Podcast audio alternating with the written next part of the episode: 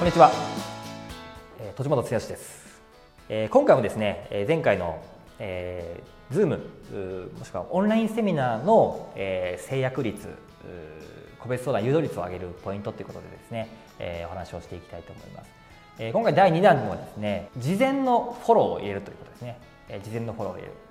これは実際弊社でもやっぱり失敗をしてですね今やってることなんですけれども、やっぱりこのオンラインでやるっていうことではですねあのもちろんリアルのセミナーだったら要は参加の場所がわからないみたいなことですよね。要は、えー、ビルがどこが入り口がわからないとかですねアクセスがそもそも駅からどうやって行ってわからないとか、まあ、地図とかもね一応送るんですけどそれでもやっぱりそのちょっと場所が分からずに遅れてくるみたいな人が出たりしますよね、まあ、それと同じようにこの Zoom とかそのオンラインのセミナーでもそれに近いことが起こるわけです。それは何かというと、えー、接続方法がわからないとか接続したけれどもなんか音が聞こえないとかあそもそも接続情報がのメールが届いていないとかですね、えー、そういったトラブルとかあっていうのが出てくるわけですね。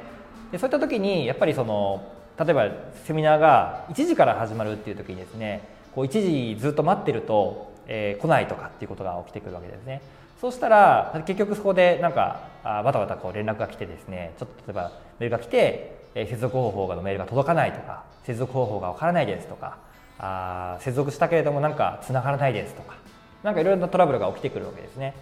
これを防ぐためにはまず事前にですねやっぱり電話をしたりとかメールを着実に届くようにですね確認しておくとかまあ確実なのはですね電話をするってことですね、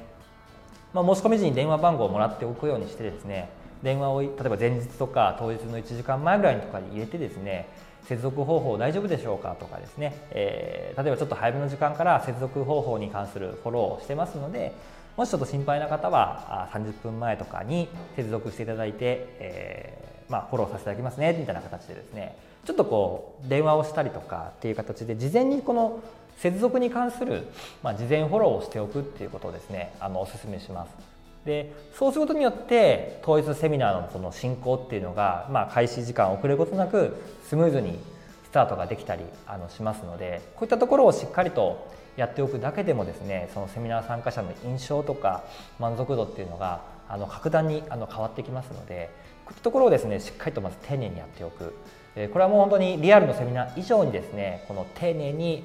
対応していくっていうことが求められます。